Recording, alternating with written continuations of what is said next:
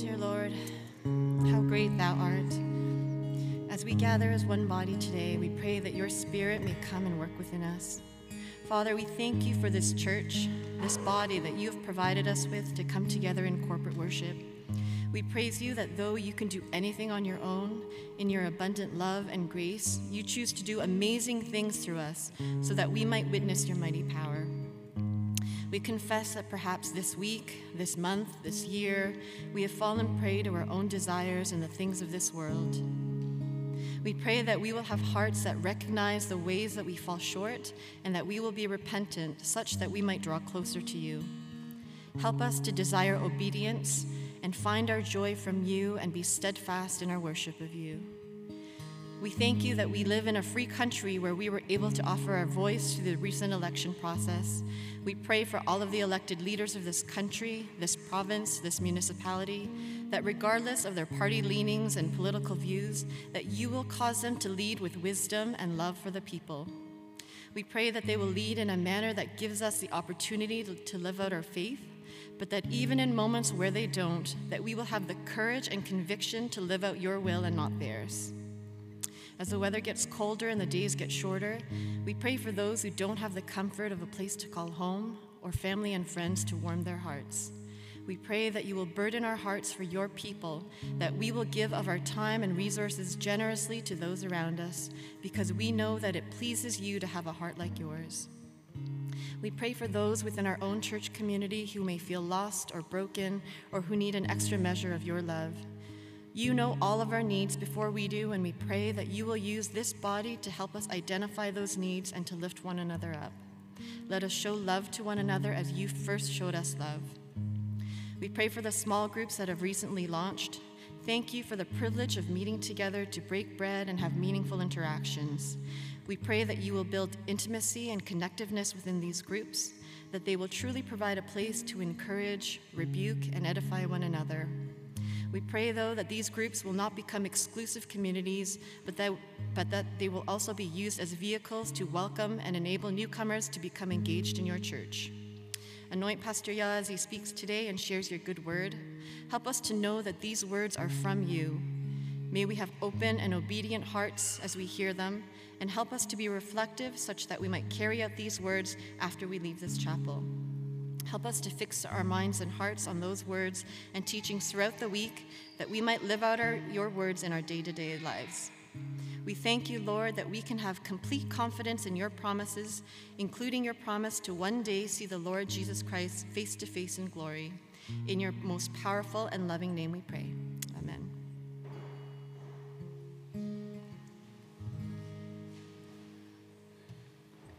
Good morning, everyone. Uh, I just wanted to extend a hearty, hearty welcome to everyone. Um, just FYI, the children's ministry, you are dismissed. Uh, so please continue to listen to your teachers. They love you so much. They think about you throughout the week, they pray for you. Um, so, yes, please continue to be a blessing to them. Uh, thank you, Angela, for that wonderful prayer. And I also know that I think this uh, the service is also streamed in the baby room. So for those in the baby room, just wanted to say hi. Uh, you are part of our worship, even though you're physically in a different room.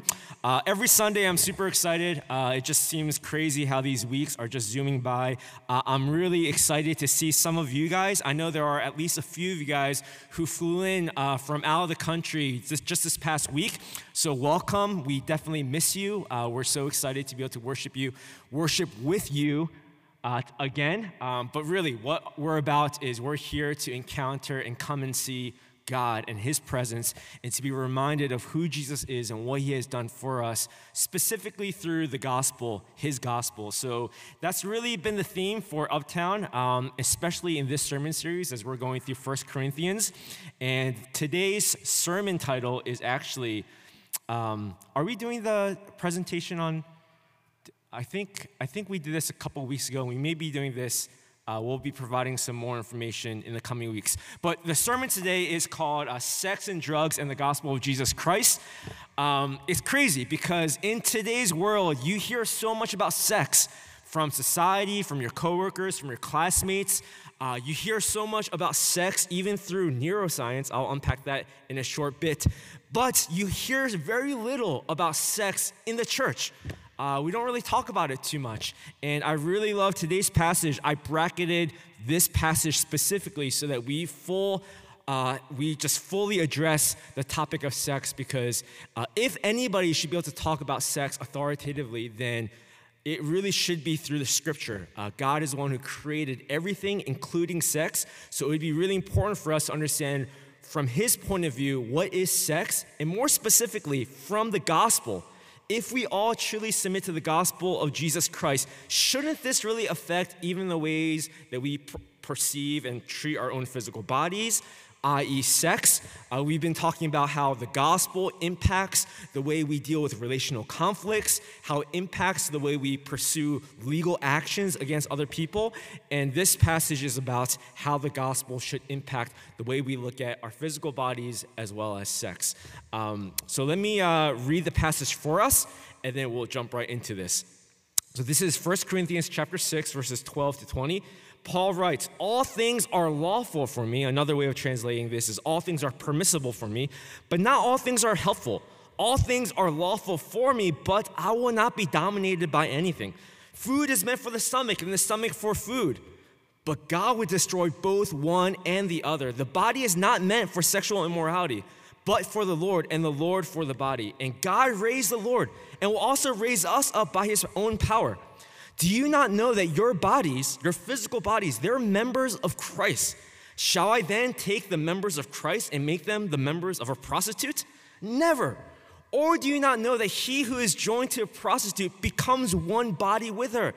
For as it is written, the two will become one flesh. But he who is joined to the Lord, Jesus, he becomes one spirit with Jesus. So flee from sexual immorality. Every other sin is a per- Every other sin a person commits is outside the body, but the sexual immoral person sins against his own body. Or do you not know that your body is a temple of the Holy Spirit within you, whom you have from God? You are not your own, for you are bought with a price. Therefore, glorify God in your body. Wow. Um, yeah, Paul is really just, this is not PG 13 passage, and this is not going to be a PG 13 sermon. Paul lets it all out. There's so much more that we can talk about sex, but again, for this sermon, it's going to be focused on these verses. Uh, before we proceed any further, I just wanted to mention we do have Q&A, so I might not be able to address everything that may be interesting you and that's what q&a is there for. All of this is anonymous. We don't just use this for questions but if you have any prayer requests any general prayer requests that you would love for us to pray throughout this during the service please text away. Uh, let me pray for us one more time and then we will um, we will begin. Uh, father we thank you that uh, really uh, you are the God of everything, including the God over our physical bodies. You care about how we look at other people's physical bodies. You care about how we treat our own physical bodies. Um, and we pray that uh, this message and this passage would not ultimately be about sex, but may ultimately be about the gospel of your Son, Jesus Christ because of your death and resurrection, what kind of impact should that have in the ways that we perceive and treat these physical bodies? I pray that when we are uh, when we take a closer look, may we not be overwhelmed with guilt, but instead may we be overwhelmed with just absolute gratitude that you are a God who loves us so generously, and may that compel us, enable us to glorify you, not just in spiritual matters, but even in our physical bodies as well. We thank you and we pray all these things in your son's name. Amen. So, uh, we're going to jump right into this. Uh, I'm really excited. Um, I don't know how this sermon is going to go, to be honest. Uh, but yeah, so Paul begins in these verses. If you notice, he quotes a few phrases. And you may be wondering, where are those quotes from? Are they from the Old Testament? Is he quoting Bible verses? Actually, he's not quoting the Bible. He is quoting the different sayings and phrases of society. So, for instance, he says, All things are lawful for me. And like I mentioned, a very good translation of this is, All things are permissible. I'm allowed to do anything. Because of the gospel of Jesus Christ, like we've been hearing throughout the past weeks, because he has already sanctified us, because his blood is so effective, that means I can do whatever I want, right, Paul? Right? I can use my body however I please. There's nothing that's law. Everything is lawful, everything is permissible, everything is acceptable. And he's basically quoting what society, the really depraved minds are thinking. And if you think about it, it's a lot like even today's world. Um, there are a lot of phrases that are so catchy. They're so catchy, and we, we don't think twice about it, but it actually impacts the way we live. Like, for instance, YOLO, I think, is a very iconic phrase. Uh, if you don't know what that is, you only live once, and that's basically a license for you to indulge in whatever. It's basically a green light. Because you only live once, let me go ahead and take this step, even though it's probably not the most prudent, the wisest decision. And that's exactly what Paul is saying. He's saying, You think all things are lawful, all things are permissible? And again, a better translation is, All things are acceptable for me. And then he goes on to quote another thing food is meant for the stomach and the stomach for food. This is what people are thinking. They're thinking, isn't it everything just fine? I'm a physical being. I'm a bi- I have biological needs. That means, can't I just indulge in this type of food? Can't I indulge in sexual immorality?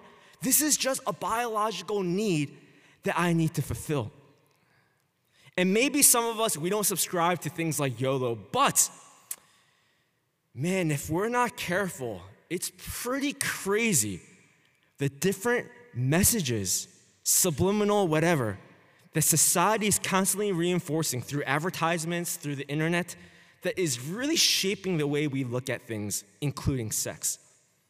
And if we're honest with ourselves, we probably look at sex more influenced by societal worldview than what the gospel has to say.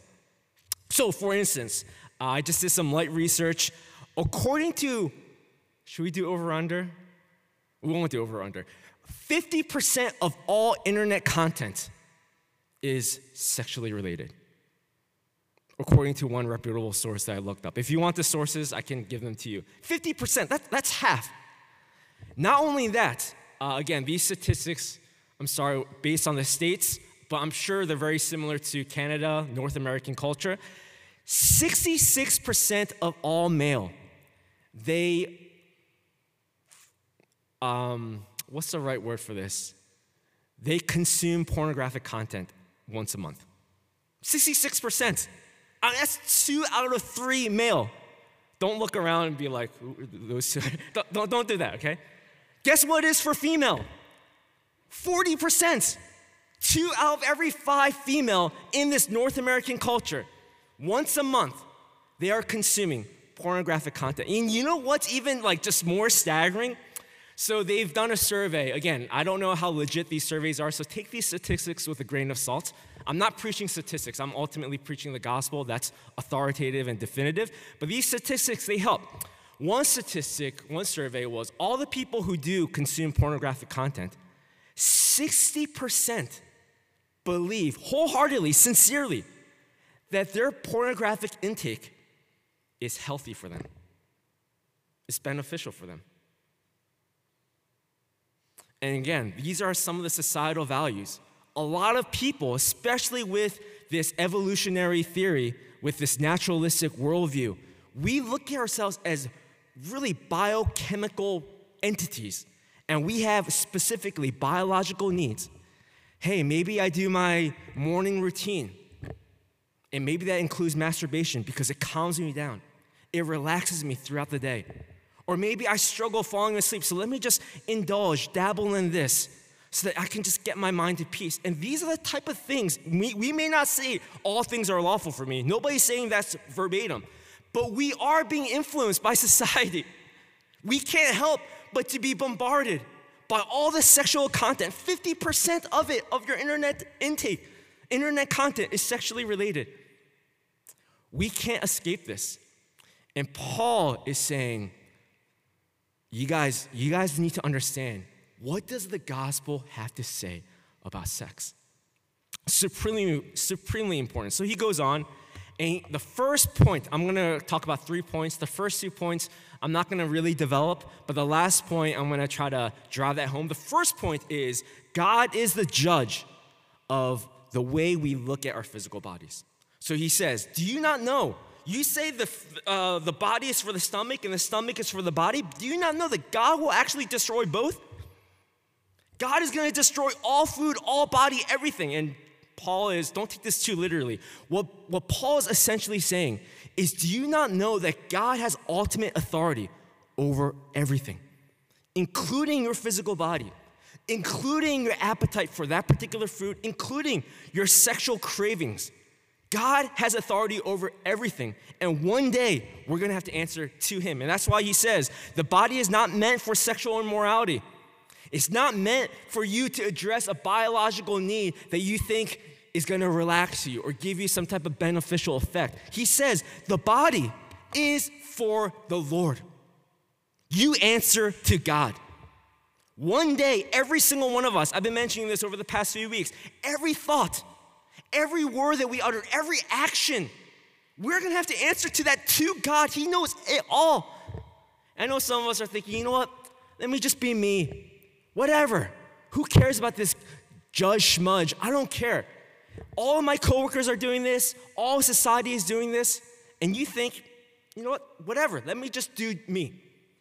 But let's say, like, even something as trivial as your cell phone, your smartphone. And I'm not even saying, let's say your smartphone gets broadcasted in during worship service. let's say your cell phone, all the sites that you looked at, all the different chat messages that you've relayed or whatever, let's say that's been broadcasted in your secular work. How ashamed and embarrassed would you be?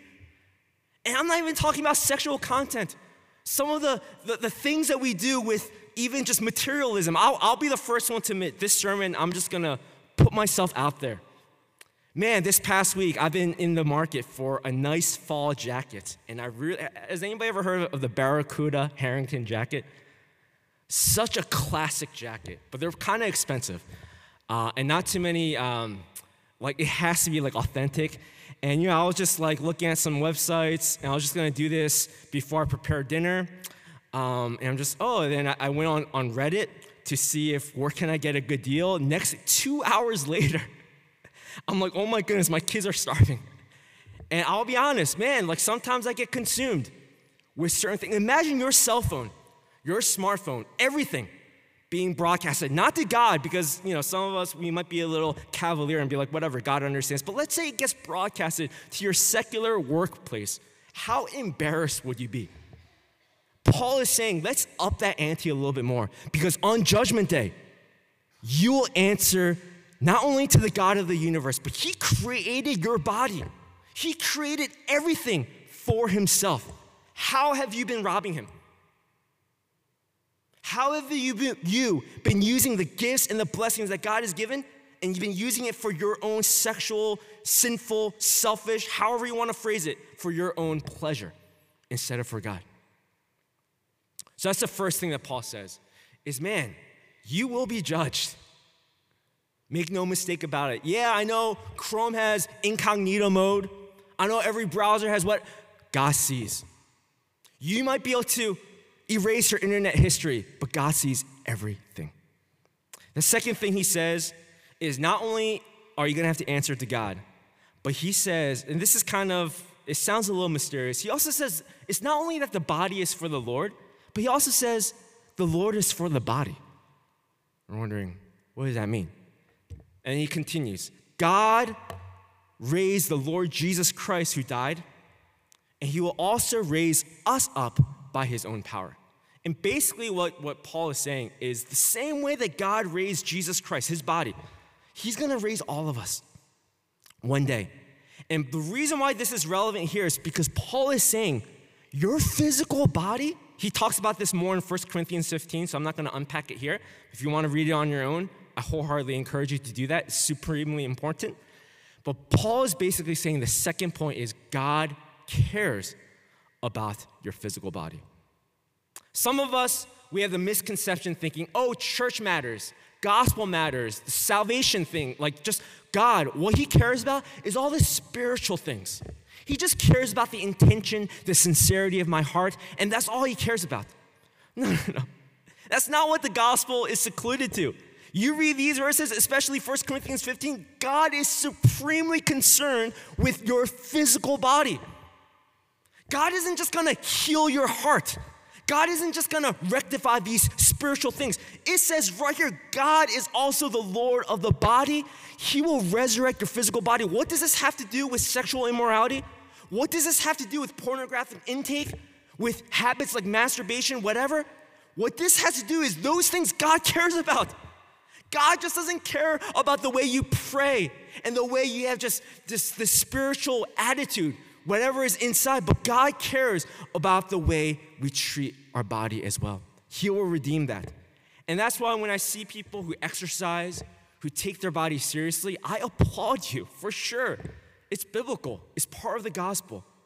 Part of the resurrection, part of the day of salvation is God will redeem not just our hearts, but our physical bodies. So, the way we take care of our physical bodies, even now, and I'm not just talking about sexual immorality, I'm just talking about physically, it matters. And it's an opportunity for us to honor and worship God. I'm not going to unpack that too much because that's more spelled out in 1 Corinthians 15, and we're on 1 Corinthians 6. What Paul really drives home are these next set of verses. And this is really the third point. And Paul says, Do you not know that your bodies are members of Christ? If you submit to the gospel of Jesus Christ, if you submit to the lordship of Jesus, do you not know that you are connected to Jesus' body? He's not talking about some spiritual body, he's talking about physically. Shall I then take the members of Christ and make them members of a prostitute? Never. It's illogical. Why would you do that? Or do you not know that he who is joined to a prostitute becomes one body with her? And then Paul quotes, this time he doesn't quote YOLO, he quotes a Bible verse back in Ephesians. For as it is written, the two will become one flesh. What is Paul talking about here? Paul is saying you're dabbling, indulging in sexual immorality. In this day and age, it's actual prostitution. Like I mentioned, Corinth is a red light district of all red light districts. It will make Toronto blush. People were probably engaged with actual prostitutes. It was just that rampant. And he's saying, man, you messing around with other girls, do you not know that when you are sexually involved with them, you become one with them? The two become one flesh. Man, I remember during my university years, even high school years actually, you can tell people who are sexually involved with each other. Guys don't even have to brag about it. You can tell so easily. Do you know how? You know, Friday night they do, you know, whatever. Monday morning when everybody comes back to school, man, you can tell because the way the guy and the girl they interact with each other, it's so clear that something happened over the weekend. Because man, emotionally, mentally, psychologically, they are just so together. There is this attachment that goes beyond the physical act of sex. And that's exactly what Paul is talking about. When you have sex with somebody, when you're involved sexually, it's not just, oh, I'm fulfilling his or her biological need and he or she is fulfilling mine. It's not like friends with benefits and that's it, I'm drawing the line. No, Paul is saying the sexual act, the way God designed it, is it's not just a physical union for that moment and boom, afterwards you guys go on with your merry way. Paul is saying when you are messing around with somebody, you become one with that person. Part of your heart, part of your emotions, part of your psychology, part of your mentality, everything, it gets fused into one. That is why it says all the way back to Genesis, the two will become one flesh. And guess what? 2,000 years later, we see psychologists, modern scientists, they are seeing the same thing. That you can't just have sex with somebody and just think that it's restricted to that one event. But man, there are things that bind together. These are secular scientists, psychologists, psych- psychiatrists, whatever. They are coming with the same thing. Paul was saying, man, the Bible, we, we talked about this thousands of years ago, and you're just understanding this now. But it's true. And some of us are wondering, all right, well, you know what? In this day and age, in Toronto, like you mentioned, Corinth is a red light district of all red light districts. I'm not, I'm not messing around with prostitutes. I'm just looking at this on my internet, whatever. Like I'm not I'm not doing that. I'm not going crazy like that. You know what's crazy though? Is man, uh, it's funny because in the area of neuroscience, they are really interested in what are the side effects of pornographic consumption. Again, this isn't prostitution. This is just consuming things on the internet, especially now that the internet is just worldwide. It's not even, I mean, literally worldwide. It's not just first world countries, even third world countries have access to the internet. And like I mentioned earlier, 50% of all internet content is sexually related.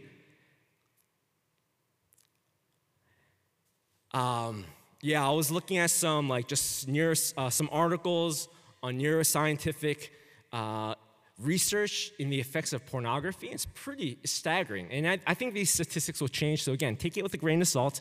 I'm not here to preach neuroscience. I'm ultimately here to preach the gospel, but this is relevant to the gospel.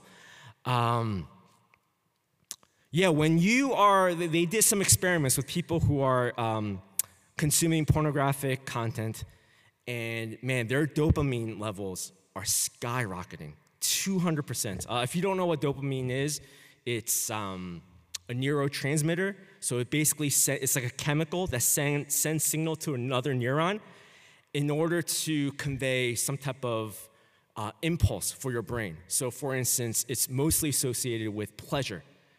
Um, so when people are watching uh, pornography, man, their dopamine level in their brain, this is a chemical thing. It's not just like some, uh, this is like legit, like they see this in neuro uh, imaging and, scanning the brain while people are uh, viewing pornographic intake. And your dopamine levels are skyrocketing 200%. And when you continually do that, once you get that high, what's gonna happen? The next day, very likely, you're gonna want to dabble in pornography because you reach that 200% high. How else are you gonna get that high? Your body knows it. Your body knows, man, that felt so good. I can't wait till the next time I do that. You do that the next day.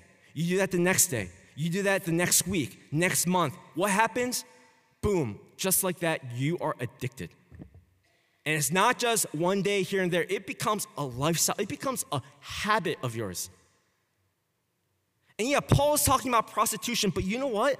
in some ways, I feel like our day and age, there are some challenges that Paul's day and age they would have never dreamt of. How we can have so much at literally the tips of our finger, just in our smartphones. Everybody has a data plan. It's crazy. So they've done some research, and when your dopamine levels are that high, and when you're that consumed, and it becomes part of your habit, man, there are your lifestyle changes. The way you look at other people, involuntarily, you're looking at certain things. Not just in the comfort of your own home, in your own little bedroom, but in social settings. When you see somebody of the opposite gender walk by, man, you can't help but to do not just a double take, triple, quadruple take. You're caught staring and you don't even realize it because of all the biochemical interactions within your brain, it is manipulating us. And then they also mentioned how people, even married couples, some of us were thinking, you know, once I'm married, it'll be fine, okay? Just let me just, even married couples, 60% of married couples who consume pornographic content, they say that their sexual romance has they don't get aroused by their partners anymore. And it makes sense. If their dopamine levels are skyrocketing and they keep getting addicted to that, then yeah, in some ways, for them, it feels better than even the real thing. This is twisted. The day and age that we live in. I'm not just gonna spout out statistics.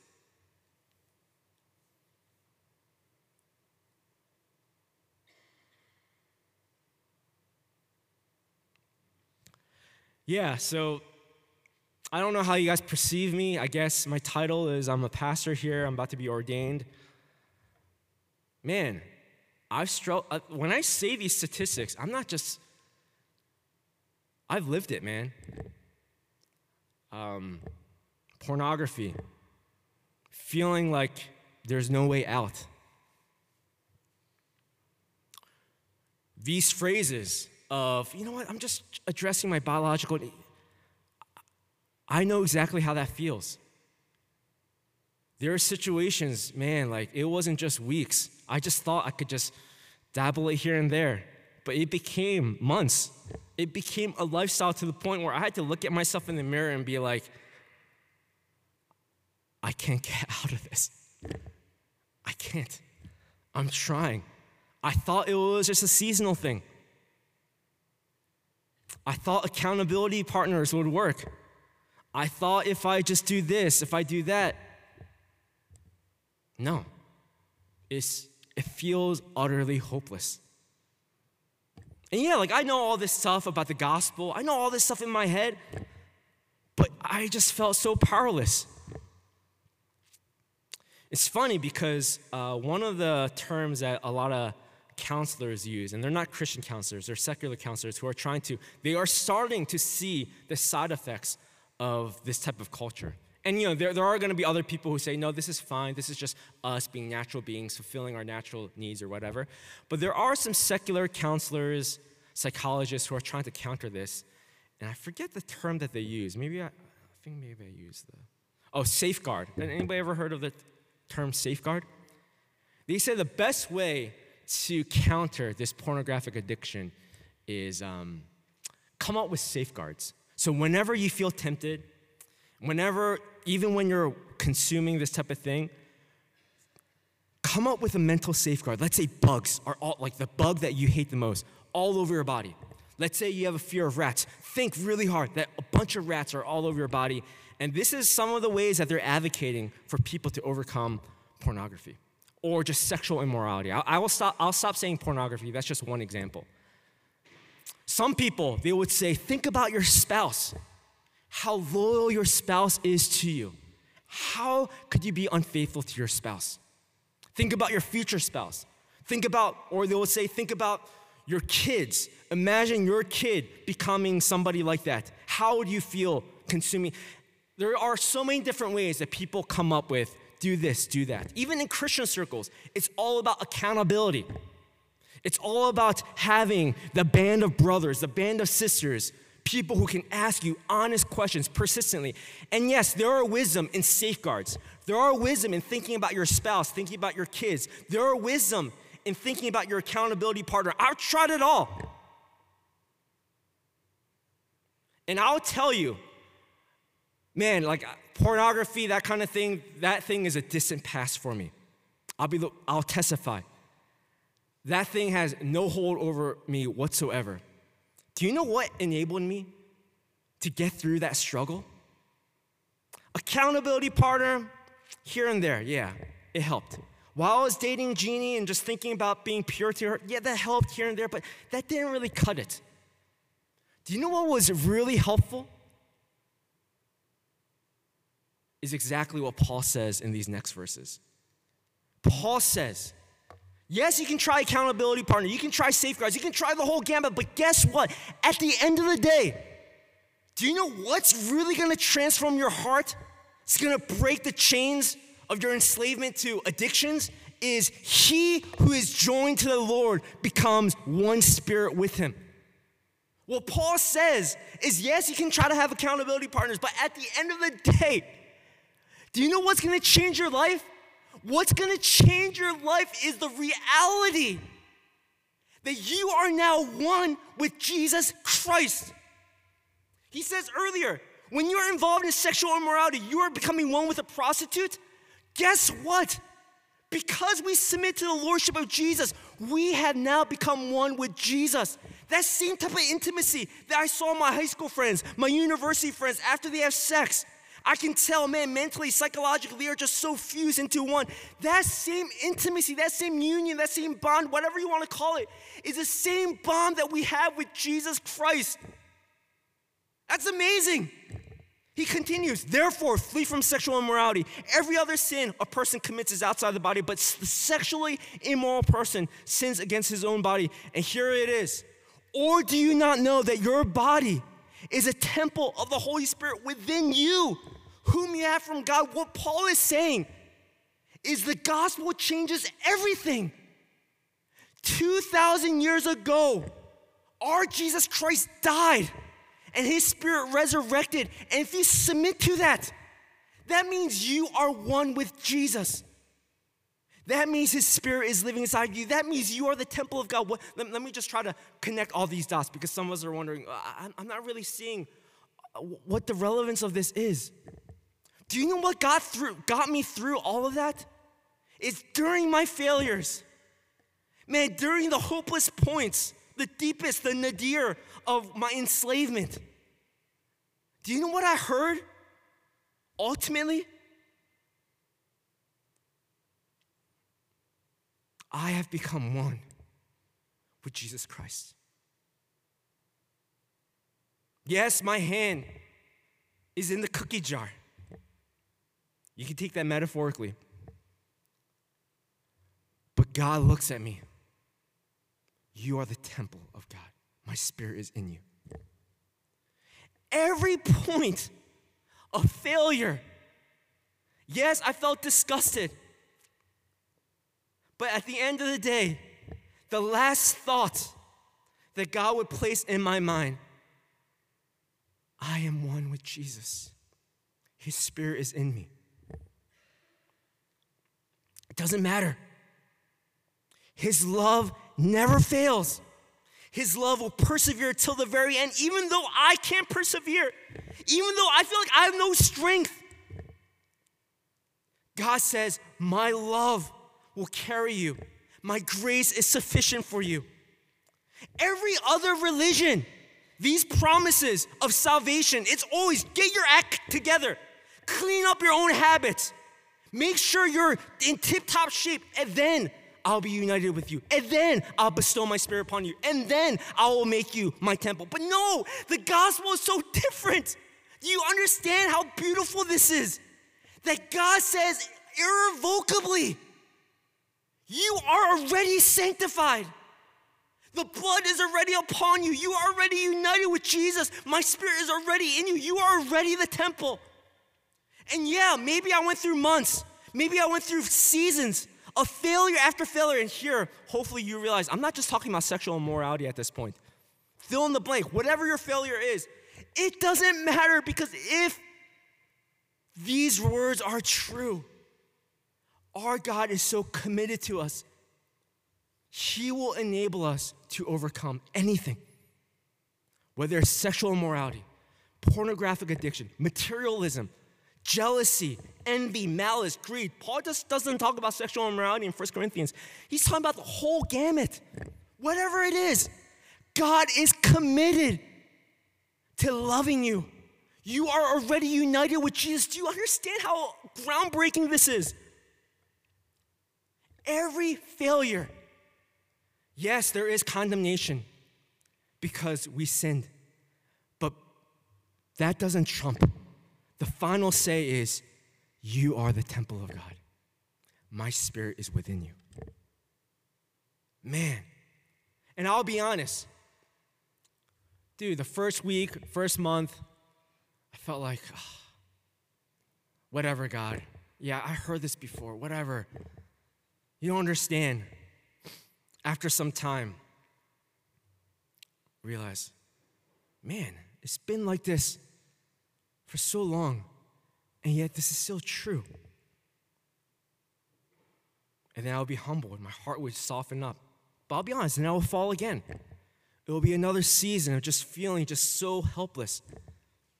But over time, I realize this love that is so unwavering it's so much better than anything else in this world. So, whenever I get tempted, I'm not saying I'm perfect, okay? So, please, I'm just using myself as an example so that you can relate with this passage. Ultimately, I'm pointing you to the passage, not to me. But as this became more of a reality in my life, I realized, man, these temptations is garbage. It's like, why would I be eating fast food restaurant if like God's love is just supremely better. And now, when I look at that, I'll be honest, I used to love McDonald's when I was a little kid. And when I smell the scent of McDonald's, I feel like I'm gonna vomit. I, that's how I feel. It's just disgusting to me.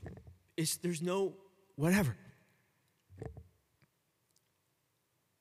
And that doesn't happen overnight. That doesn't happen in a week. That happens as you journey with God. And constantly you realize, man, you come up short. And the tendency is, man, I'm, I'm telling you, the tendency is, I've, I've lived this, is Satan's gonna be like, You're gonna go to church? When you did that just last night? When you did that just this morning? You're gonna go to church? You're gonna go to small group? Who do you think you are? You're gonna lead this? You're gonna try to go on this mission trip when, man, I know your internet history. The temptation is Satan's gonna use that to make you doubt these promises, God's word. Same thing that he does with Adam and Eve in Genesis 3. It's the same pattern. But what Paul is saying is in the midst of your struggles, don't listen to the voice of Satan. Haters gonna hate.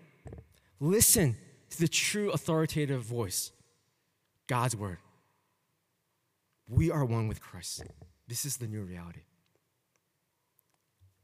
It might not sink in that first week, it might not sink in that month, but just hold on and it will sink in.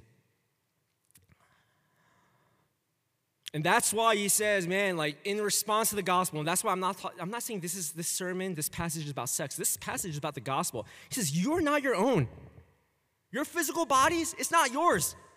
You were bought with a price the blood of Jesus Christ, namely. You can't just be using your body like it's another PlayStation, like it's PlayStation 5 or whatever. No, you are not your own. It's not for your gratification. You, your body, your thoughts, your speech, everything. Again, I'm not just talking about sex, I'm talking about everything now. It is for God. You've been purchased. And therefore, he says, glorify God in your body. Um, yeah, I'm, i think we're pretty much done. If the band can come forward, and I just want to give some closing thoughts and remarks. Um,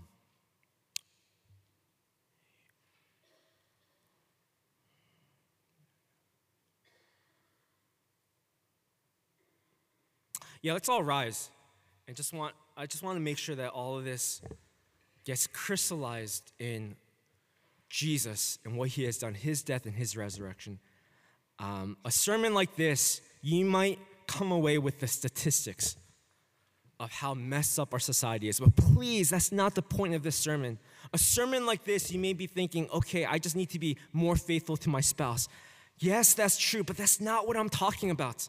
That's not what Paul's talking about. A sermon like this, you may think, oh, I need to just have better control of my dopamine uh, intake, making sure that it's not too excessive. That's not the point of this sermon. The point of this sermon is do you realize what it means? That Jesus died for you so that you can be united to his flesh. The same type of intimacy that we see lovers have when they have sex when they just can't get enough of each other. That is the same intimacy that Jesus has forged through his death. We are now one with him. The two have now become one flesh. And then he rose again so that even his spirit is living inside of us, that we are called his beautiful temple. Brothers and sisters, this is the reality that we are going to grow in. And yes, it's going to take a long time for us to grow in. It's going to take a lifetime for these things to sink in, to settle in. This is life altering. But this is reality. Are you going to continue to dabble, indulge in that nasty fast food junk? I know some of us still like fast food, so just please, just please understand what I'm trying to say. Or are you going to glory in the greatest love that even in the nadir, even in the lowest of lows, even when you just feel like you can't even look at yourself in the mirror, and I'm not even just talking about sex, I'm talking about whatever temptation you're experiencing, God still says, Trust in me. That unwavering love that never fails, that always perseveres, ultimately that is what's going to enable us to overcome these things. So I just want to give us a moment. Man, this is life altering. Let's let this sink in a little. Ask the Holy Spirit, what aspects of the gospel are you trying to really speak to me about As we pray, I do also want to alert us to the Q&A. If there are any questions, please. I know some of this stuff is controversial, and I'm not. I would love to have a dialogue. Um, I know it's it's easy for it to be preached, and that's why I put myself out as a negative example to show I, I understand it's complex. So I just want to give us an opportunity to just really allow the Spirit to minister and to just respond to what God might be saying to you at this moment.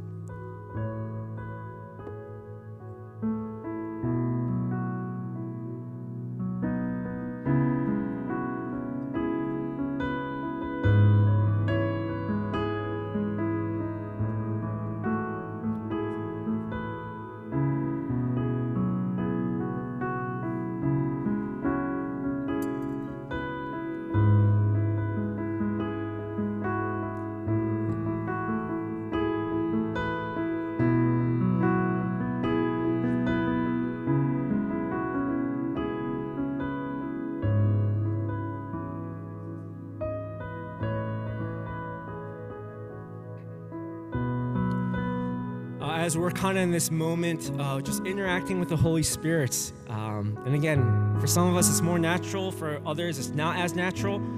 But how do we really get engaged in interacting with the Spirit? To do it more and more. So I know for some of us, it may feel uncomfortable, but this is an excellent opportunity for us to build that type of intimacy with God. Because, like I mentioned, it doesn't happen overnight, it happens through seasons, months of trusting in Him. But you know, if, if this time is uh, it's kind of hard for you to focus, uh, another way to respond is to sing this song about really building our life, uh, our life that God has blessed us with. We are not building it upon statistics of surveys or neuroscientific discoveries or accountability partners or whatever. We build our life upon Jesus, what He has done. Hopefully, that becomes clearer to us. So, uh, if you want to join in on this song that really captures this idea that we ultimately build everything on Jesus, then please feel free to join us in that.